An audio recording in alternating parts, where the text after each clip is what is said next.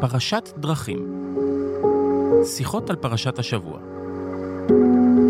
רחל עזריה והרב יוסף גרמון מבית אול אין, הבית של הפודקאסטים.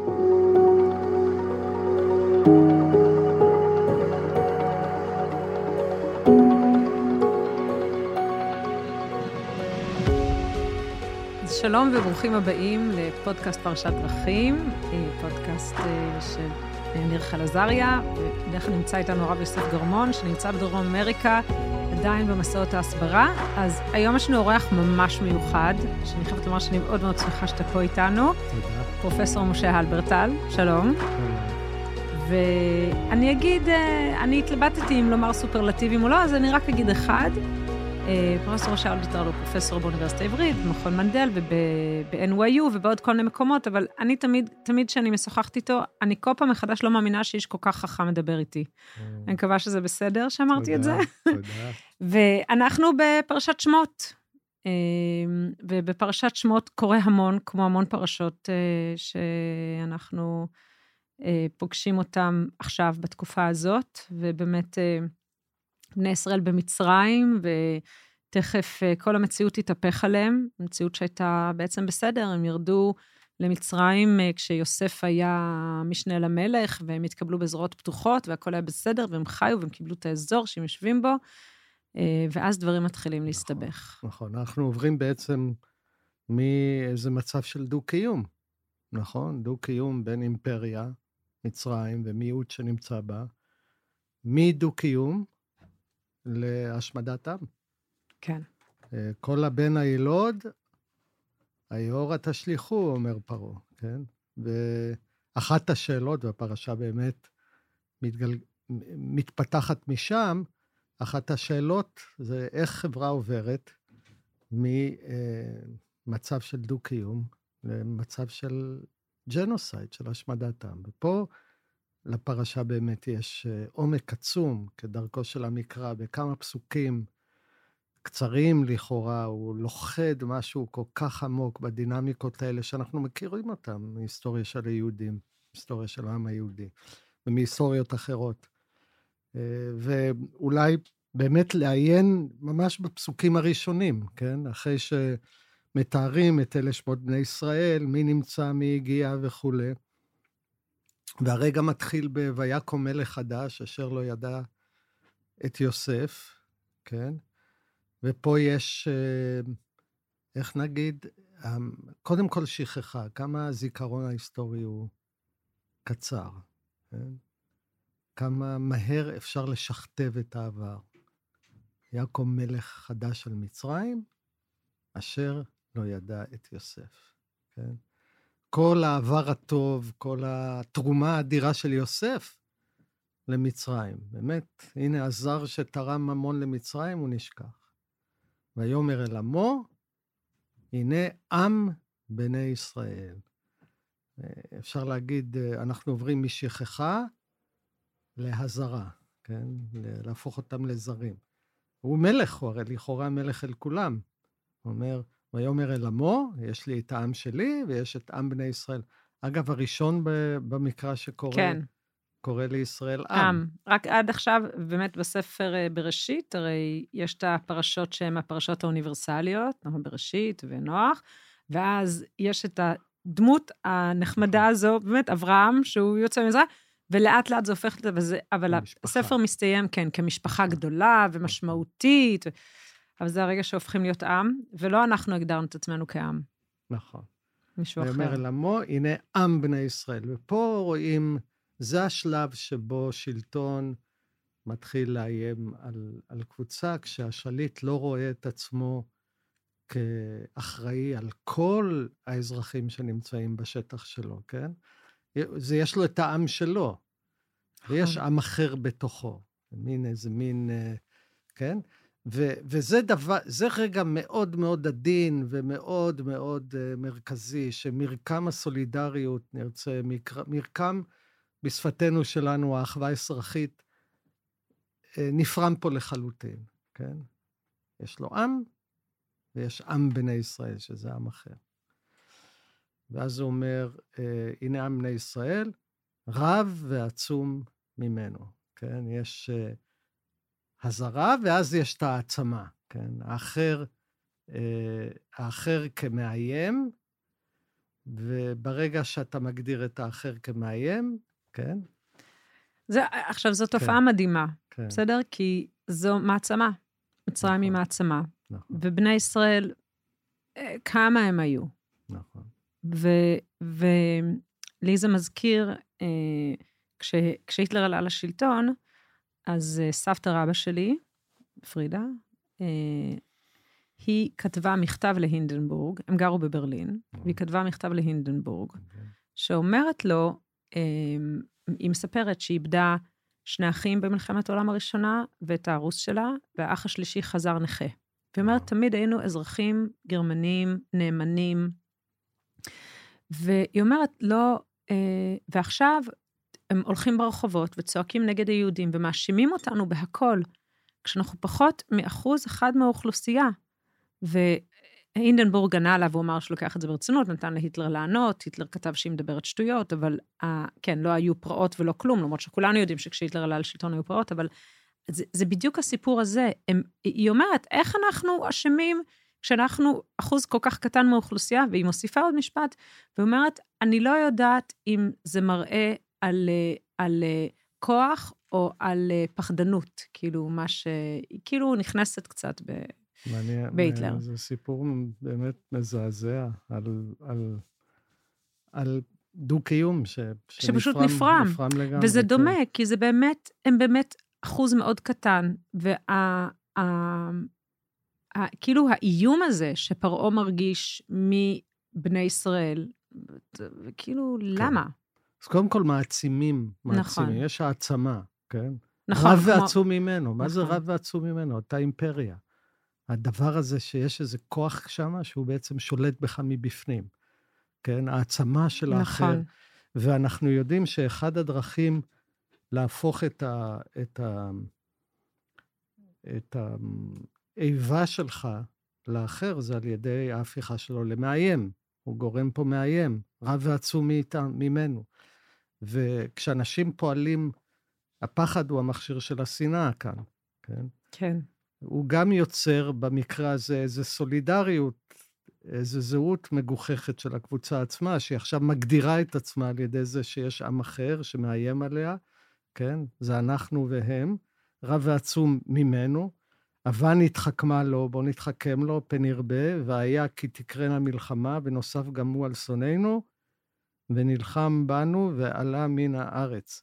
כן? זה האם גיס חמישי. זה לא עלה מ- מן הארץ. כאילו, מת- מתוכנו, האויב בתוכנו. ממש. זה הג- מדהים, האויב מבפנים. מדהים. ואגב, אפשר, באנלוגיה להיום, נגיד, מה שיאפיין תנועות לאומיות מתנועות לאומניות, זה שתנועות לאומיות דמוקרטיות, ליברליות, יש להם מיעוטים בתוכם, שהם אמורים לקבל זכויות שוות בתוך מדינת לאום, ומדינות לאומניות הופכות אותם לאויב מבפנים. יש להם כן. את האובססיה הזאת עם היהודי הזה בפנים שמאיים עלינו. ואז, אה, כן, וישימו עליו שרי מיסים למען ענותו בסבלותם, ויבן הרי מסכנות לפרעה את פתאום ואת רעמסס. זה מכשיר כמובן את השיעבוד, צריך uh, לדכא אותו, וכאשר יענו אותו כן ירבה וכן יפרוץ, ויקוצו מפני בני ישראל. פה באה המילה הזאת, ויקוצו, פה כבר בא הגועל, כן? התחייה. יש לנו פה איזה תהליך שהוא מתחיל בשכחה, הזרה, איום, כן? כן, וגועל. הגועל הזה של, אה, של אה, כן, שהם אה, הם, כן ירבה וכן יפרוץ ויקוצו מפני בני ישראל, הגועל זה המחסום הכי, הכי חמור הכי של קשה. השנאה, הכי שאגה. כן. זאת אומרת, יש לנו כאן, אה, בדינמיקה הזאת של, של, הייתי אומר, הפסוקים האלה, כן, אנחנו מדברים על כלום. שלושה פסוקים, זה כן. מדהים העוצמה של הפסוקים האלה, כן? אה, איך הם מתארים דינמיקה פוליטית כל כך עמוקה? המעבר הזה מדו-קיום ל- לשעבוד, שאחרי זה אנחנו נראה ש... שהוא עובר לרצח עם, כן? מדהים. ו- ו-. עכשיו, פה יש רגע מעניין ב- ב- בתולדות הפרשנות, של, אני חושב, אחד הרגעים הגדולים של תולדות הפרשנות המקראית, ששואל הרמב"ן, משה בן נחמן, כן, שמשה בן נחמן, שהוא נולד ב-1194 ונפטר ב-1270, אנחנו מדברים על מישהו במאה ה-13, והוא uh, מפרשני המקרא הגדולים, הוא, הוא יושב ברצלונה, הוא פרשני התלמוד הגדולים, והוא כותב גם כמובן פירוש לתורה. הוא גם מקובל, יש מרכיבים קבליים בתוך החיבור שלו. והוא מעיר פה, הוא שואל שאלה כזאת, הוא מגיע לפסוק, הבה נתחכמה לו, צריך להתחכם. זאת אומרת, פרעה אומר, תשמעו, יש פה האחר, הזר הזה, הוא מאיים, הוא גיס חמישי, בואו נתחכם לו. ואז הרמב"ן שואל, אה, לא ראה פרעה וחכמי יועציו להכותם בחרב. לכאורה, יש שאלה מאוד טובה, מה, מה הוא צריך להתחכם להם? הוא הרי, אנחנו מבינים שהוא רוצה להגיע לידי רצח עם, בשביל מה? יש פה אימפריה. הוא תוך שנייה יכול לחסל שם את כולם. מה, מה יתחכם? ואז הוא אומר, כי ת, לא ראה פרעה וחכמי יועציו להכותם בחרב, הוא לא רצה לעשות זה בצורה הזאת, כי תהיה בגידה גדולה להכות חינם העם אשר באו בארץ במצוות המלך הראשון. זאת אומרת, יש פה איזה, יש פה איזה מחויבות, זו בגידה גדולה מדי לעם שבא, כן. הרי לכאורה ישראל נמצאים שם בהזמנת המלך הקודם. וגם העם הארץ לא ייתנו רשות למלך לעשות חמאס כזה, כי עמהם הוא מתייעץ. זאת אומרת, צריך גם להכשיר את האוכלוסייה שלך המקומית. בשלב הזה, הם עוד לא, הם לא יעשו, הם לא יכו אותם בחרב, הם שכנים. יש פה שכנות, כן? גם, גם הרודן הכי גדול, כשהוא מבצע השמדת עם מהסוג הזה, הוא תלוי בשיתוף פעולה של הציבור שלו. ולכן הוא מתחיל להתחכם, כן?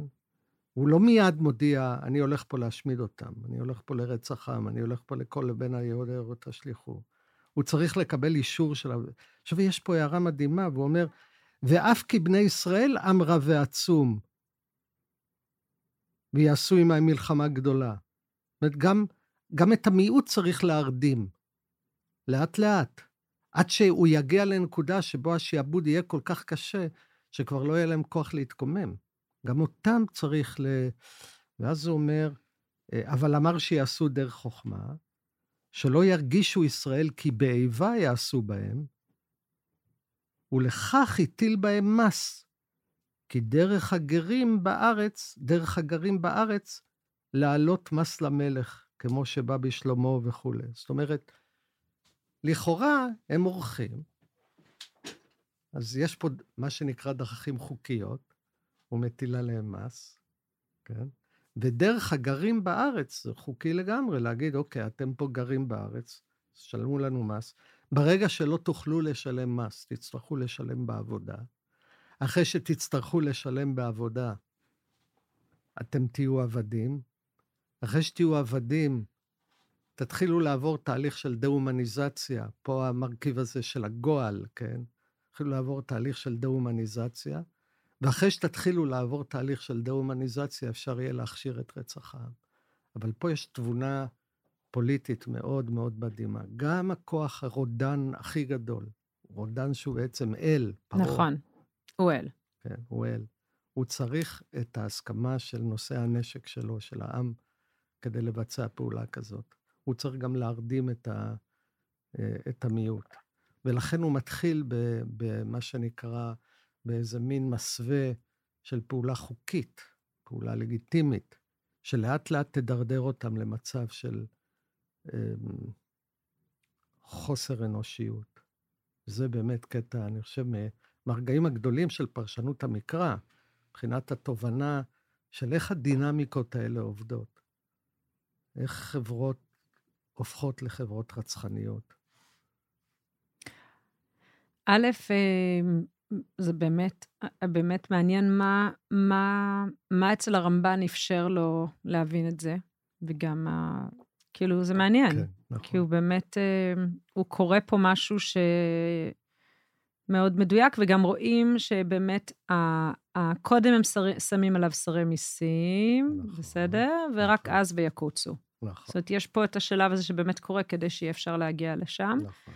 אה, ואני גם אגיד, אה, זה חוזר, אבל גם, אה, אגב, גם בגרמניה הנאצית, מי שלחם במלחמת העולם הראשונה, הווטרנים של מלחמת העולם הראשונה היו מוגנים. כן, כן. זאת אומרת, בהתחלה הפעילו את הסנקציות נגד האוסט-יודן, מה שנקרא, כן. זו המשפחה היקית שלי מדברת מגרוני, אה, כל אה, מי שהגיע אחרי מלחמת העולם הראשונה. כן, אה, ואז הסנקציות היו על כלל הגרמנים, אבל מי ש... היהודים, אבל אה, מי שלחם במלחמת העולם הראשונה, הם היו מוגנים. כן.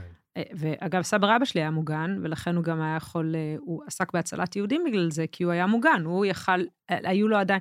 והסיבה שעשו את זה, זה כי הם הבינו, היטלר הבין, שאם הוא יעשה את אותם דברים למי שלחמו כתף אל כתף רק לפני כמה שנים במלחמת העולם הראשונה, הגרמנים לא ייתנו לו. נכון. וזה בדיוק אותה תובנה בדיוק, פוליטית. כי תהיה בגידה גדולה להכות. חינם. כן? הם לא כן, יהיו מסוגלים, הם לא כן. ישתפו פעולה, הם יבינו מהר מדי מה הוא עושה, כן, ולכן בעצם הוא עושה את זה בדרך מדורגת יותר, וזה פשוט, זה, זה אותו סיפור פה. נכון. וככה גם אתה מפריד, כי, כי כשאתה עבד ואתה לא רואה, אתה לא... כאילו כל הממשק של החיים עצמם, שכאילו הולכים ביחד למכולת, אה, זה, נפגשים, חיים. אה. כן. אגב, להבדיל, אבל זה מעניין, כשפרצה המלחמה הזו, אחרי אה, השביעי לעשירי, היה משבר מאוד גדול במערכת יחסים בין יהודים לערבים, שראו אותה אפילו בצוותים רפואיים. צוותים רפואיים בישראל זה אחד המקומות שבהם באמת כולם עובדים ביחד כן, ומצליחים כן. לה, להציל חיים ביחד. זו המטרה המשותפת. אה, והבן זוג שלי הוא אח בטיפול נמרץ ילדים בהדסה עין כרם, ו- ו- והוא... הם, הם אפילו הופתעו מעצמם, כולם, לראות עד כמה הרקמה הזו אה, פתאום התערערה. כן, כן. אבל מהר מאוד היא חזרה לעצמה. זה דבר גדול. כן, מהר מאוד היא חזרה לעצמה, ובאמת התובנה שהם באמת עובדים ביחד, ועובדים ביחד לטובת מטרה greater good, טובה, מטרה טובה יותר, גדולה יותר. יש בזה משהו שלמרות שהיה משבר, והיה משבר, כולם, כל מי שעוסק בתחום גם ראה את המשבר, זה כאילו, ה- ה- השורשים היו עמוקים מספיק שהיה אפשר, נכון. ובאמת, כאילו, לא, לא, לא היה את הש... כאילו, באמת עובדים ביחד, נמצאים ביחד, חיים, וזה זה מה שאפשר נכון, את זה. ואני מניח גם שהיה רצון טוב לשמר את זה. להרבה אנשים, כי ועבודה אנחנו קשה. יודעים כן. כמה קל, במובן נכון. מסוים, כמה קל אה, להפוך את האחר למאיים. אה, כמה, כמה זה עבודה, וזה גם, כמה עבודה זולה גם במובן מסוים, לבנות את הזהות שלך על ידי, להגיד, כן, כן, הנה, יש פה איזה גיס חמישי. אנחנו שומעים, אגב, גם קולות כאלה כלפי כן. רופאים, כלפי צוות רפואי היום. נכון, אה, אה, שזה נכון, דבר, לאחרונה. דבר מזעזע. אתה אומר, זה, זה באמת אה, נטייה לאיזושהי יצר, יצר מאוד אפל של, של, של הזרה ואיום. אחרי זה יגיע באמת, כמו שאנחנו רואים, הגועל. אגב, זה אחד הדברים הנוראים שקורים בתהליכי דה-הומניזציה, שהרי אתה אומר, כדי להרוג, כדי להרוג עם, כדי לה, שנבצע דבר נורא כזה. כדי להשליך תינוקות לים, ליאור, בדיוק. תינוקות. כאילו, מה- הוא מתחיל ב... נכון, סליחה, אני שנייה. כן. הוא מתחיל, פרעה, כאילו, נכון. בהכי אכזרי. לגמרי. זה לא אה, אה, אנשים שאתה יכול לחשוד בהם, זה תינוקות, הם רק נולדו, הם בני כמה נכון. ימים. נכון. להשליך אותם, וגם, סליחה על ה... אני חושבת, אני חושבת, כאילו, הרי ביאור יש, תנינים, כאילו נכון. זה אכזרי בצורה נכון, קיצונית. הוא היה נכון. צריך להביא את העם שלו למקום מאוד נכון. קיצוני כדי שהם ישתפו פעולה. וקורים, ואני מנ... חלק מהתהליכים האלה זה, היות ואתה הופך עם ל- לעבדים, ועבדים הם מתכנסים לאופקי החיים, הם נמצאים במצב של תחזוקה ועוני מרוד, ו- ו- ואופקי החיים שלהם הולכים ומצטמצמים, והם רעבים, והם מוכים, ובעצם אתה מייצר דה-הומניזציה שלהם על ידי הכנסה שלהם למצב כזה שבהם מה שנראה לך אנושי כבר לא נמצא שם, כי זו הפעולה שלך כלפיהם. ואחרי זה אתה מאפשר, והדבר הזה של הדימוי, שגם ימשיך פה, הדימוי החייתי שלהם, כי חיות הנה, כן? אה, הדימוי הזה של פרו וישרצו, של... הדימוי הזה של איזה מין חיות כבר, שהם... הם, אה, ופה התהליך הזה באמת מאוד חזק בפסוקים האלה של דה-הומניזציה, שהוא, כמו שאמרנו, הוא צריך לעבור הכשרה. הוא צריך לעבור הכשרה. תהליך. תהליך, שגם הפסוקים מתארים אותו בצורה חודרת מאוד, וגם הרמב"ן פה אמ, מעמיק בהבנה הפוליטית שלו. יש שאלה כמובן עמוקה, שהוא אולי יביא אותנו לקטע הבא, וזה מה מקורות ההתנגדות.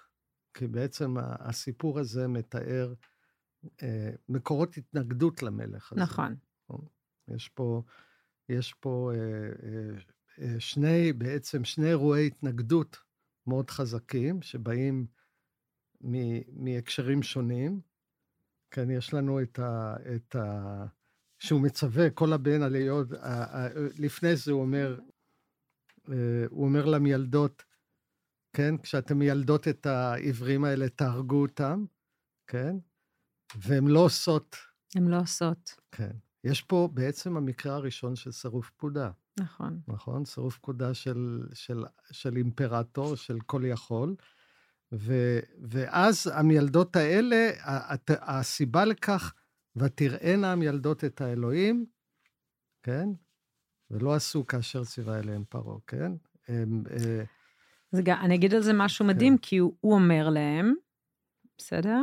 אה, הוא, הוא אומר, כתוב, ויאמר מלך מצרים למילדות, בסדר? כן. ויאמר, שוב, הוא שוב אומר להם, כן. בילדכן את העבריות וראיתן על האבניים, עם, אה, על האבנים, סליחה, עם בן, אבניים, כן, בן כן. ועמיתן, אוקיי. ואז הן יראות את אלוהים, אז הן לא עושות את זה, ואז הוא קורא להם שוב, נכון. ואומר להם, עכשיו, תחשוב, זה שתי מילדות. כן.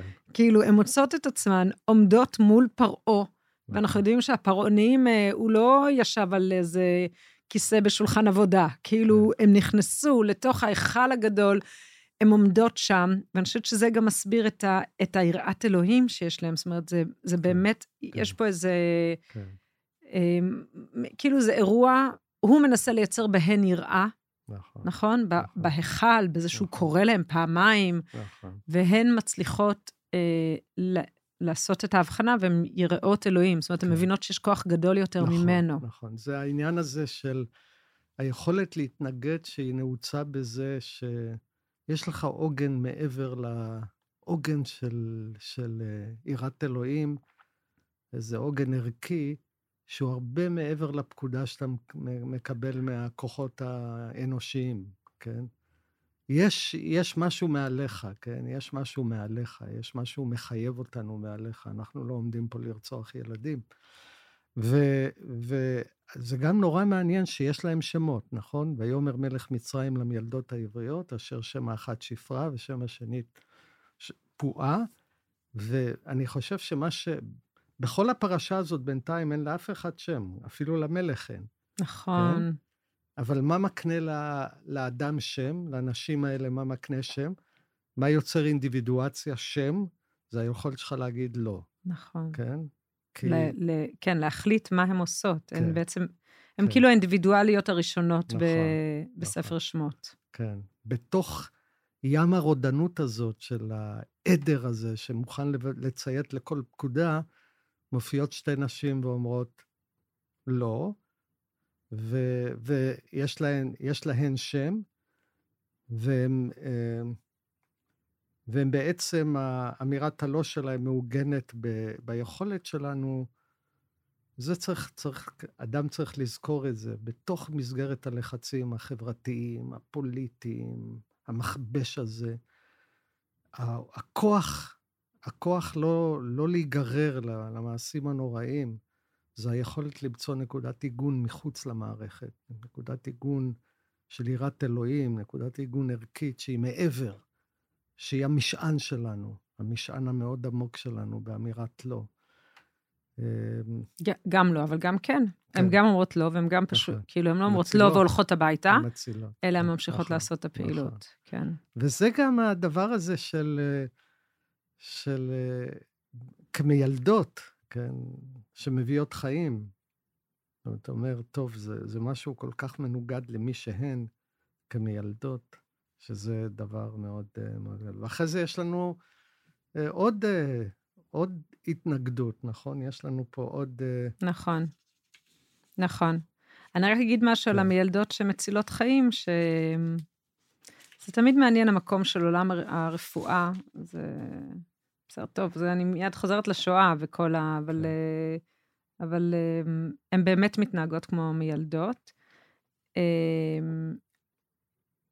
זהו. ו... ואז יש לנו עוד התנגדות, שזו התנגדות שאני מאוד אוהבת אותה. כן, אז בוא נדבר. כן, בואו נדבר עליה קצת. אז uh, יש uh, איש מבית לוי, וייקח את בת לוי, שאנחנו בעצם מבינים שזה יוכבד ומרים, יש איזו פרשנות, ועמרם.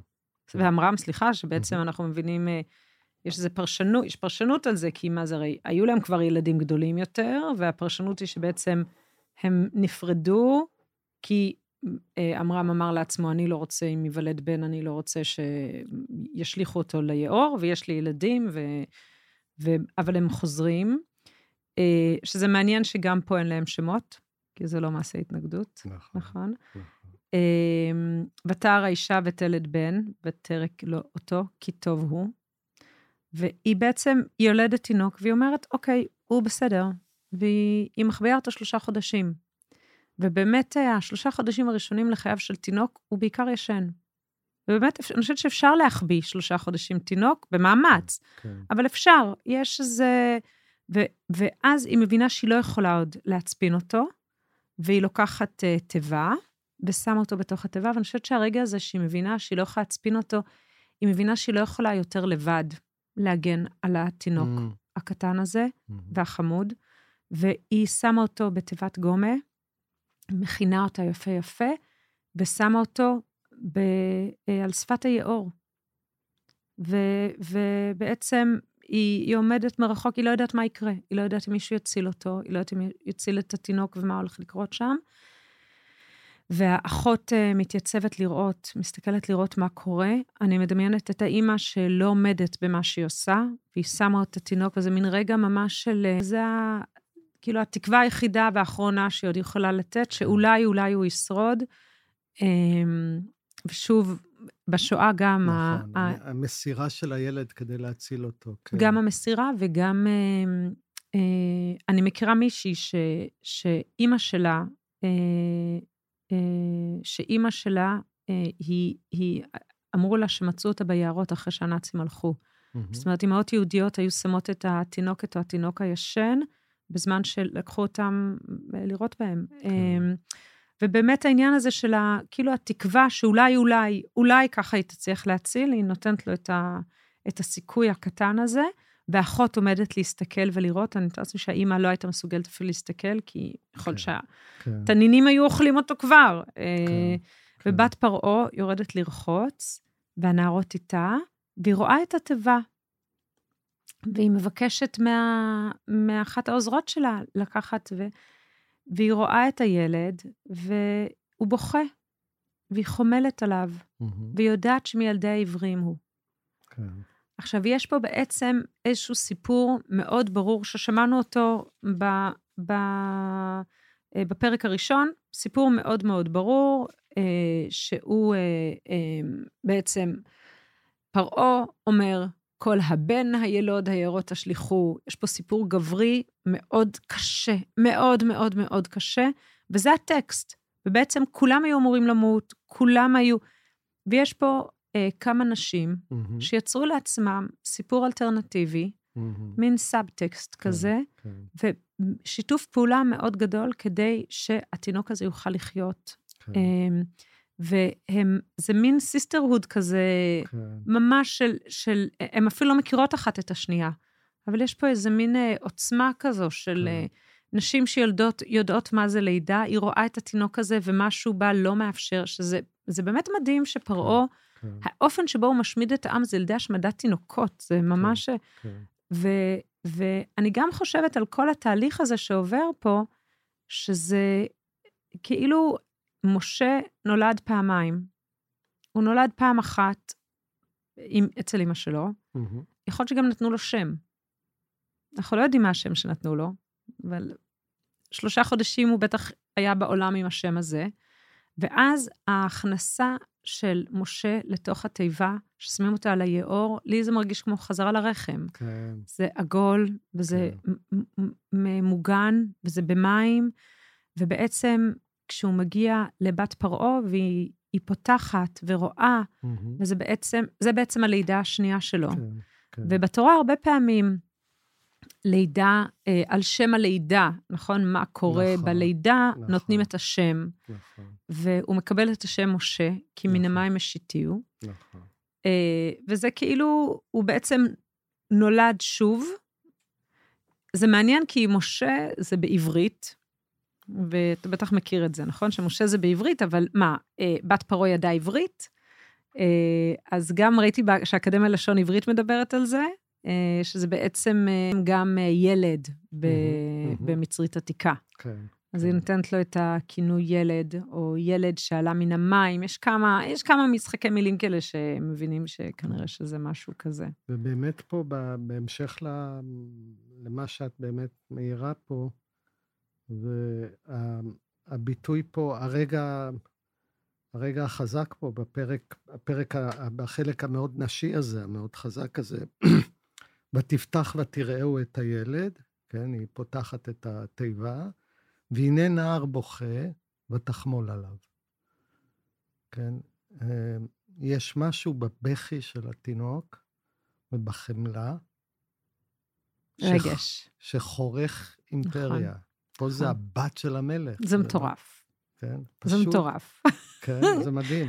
כי בעצם יש פה שני, הייתי אומר, שני, שני המקורות של, ה, של ההתנגדות. אחד זה יראת אלוהים. נכון. יש לנו עיקרון מעבר ל, ל, ל, לפקודה שלך, כן? המלדות העבריות האלה, הן יראות לאלוהים. אולי, ל, אולי לבת פרעה אין אלוהים חוץ מאבא שלה, נגיד ככה, בתוך, ה, בתוך העולם שהיא בו חיה, כן? אבל מה יש לה? חמלה. כן. הכוח הזה של בכי של תינוק וחמלה של אישה פה, בת הנסיכה, זה שהוא מטורף. פשוט חורך את האימפריה, כן? הוא יוצר אה, התנגדות מבית, בפנים, כן? כי מי שיביא את קיצו של פרעה, משה, עכשיו הוא גדל בביתו, כן? אה, והוא בעצם מאומץ על ידי הבת שלו, שמפרה את פקודת... כי היא יודעת, והפסוק מדגיש לנו, היא יודעת. ותאמר מילדי העבריים זה, היא יודעת בדיוק, היא מבינה את הסיטואציה, היא כבר, איך היא יודעת שהוא מילדי העברים? כן, אתה אומר, טוב, הוא היה נימול, גם המצרים כנראה היו נימולים. אה, או לפחות השכבה מה הגבוהה זאת שלהם. אומרת, איך היא, איך היא יודעת? היא מי יודעת, עוד בדיוק, שם, מי בדיוק. עוד מפקירה נכון. את התינוק היא- שלה בן בדיוק שלושה מבינה חודשים? ה- מבינה את ה... והושטת החמלה הזאת שהיא... היא ממש, היא חומלת. כן, הרגע הזה של חמלה אנושית הכי בסיסית שיש. אין חמלה יותר בסיסית מהבכי של תינוק. ו... זה ו- מעניין, כי המיילדות לא מדברות על חמלה. נכון, נכון, זה מעניין. זה כן. באמת, אלה שני הדברים כן, שמאפשרים התנגדות. כן.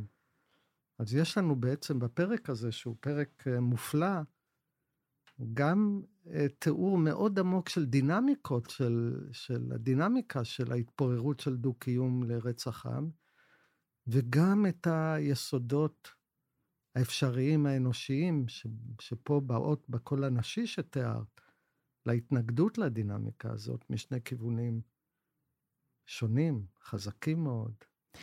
וגם, גם ההתנגדות, ואני חושבת שההתנגדות ממשיכה, אה, הרי, הרי כשאנשים נמצאים במצב של עבדות, מהמם. איך, איך, איך אפשר להיחלץ כן. ממציאות של עבדות? כן. ובאמת, לאורך ההיסטוריה, בדרך כלל אה, עבדים, מס...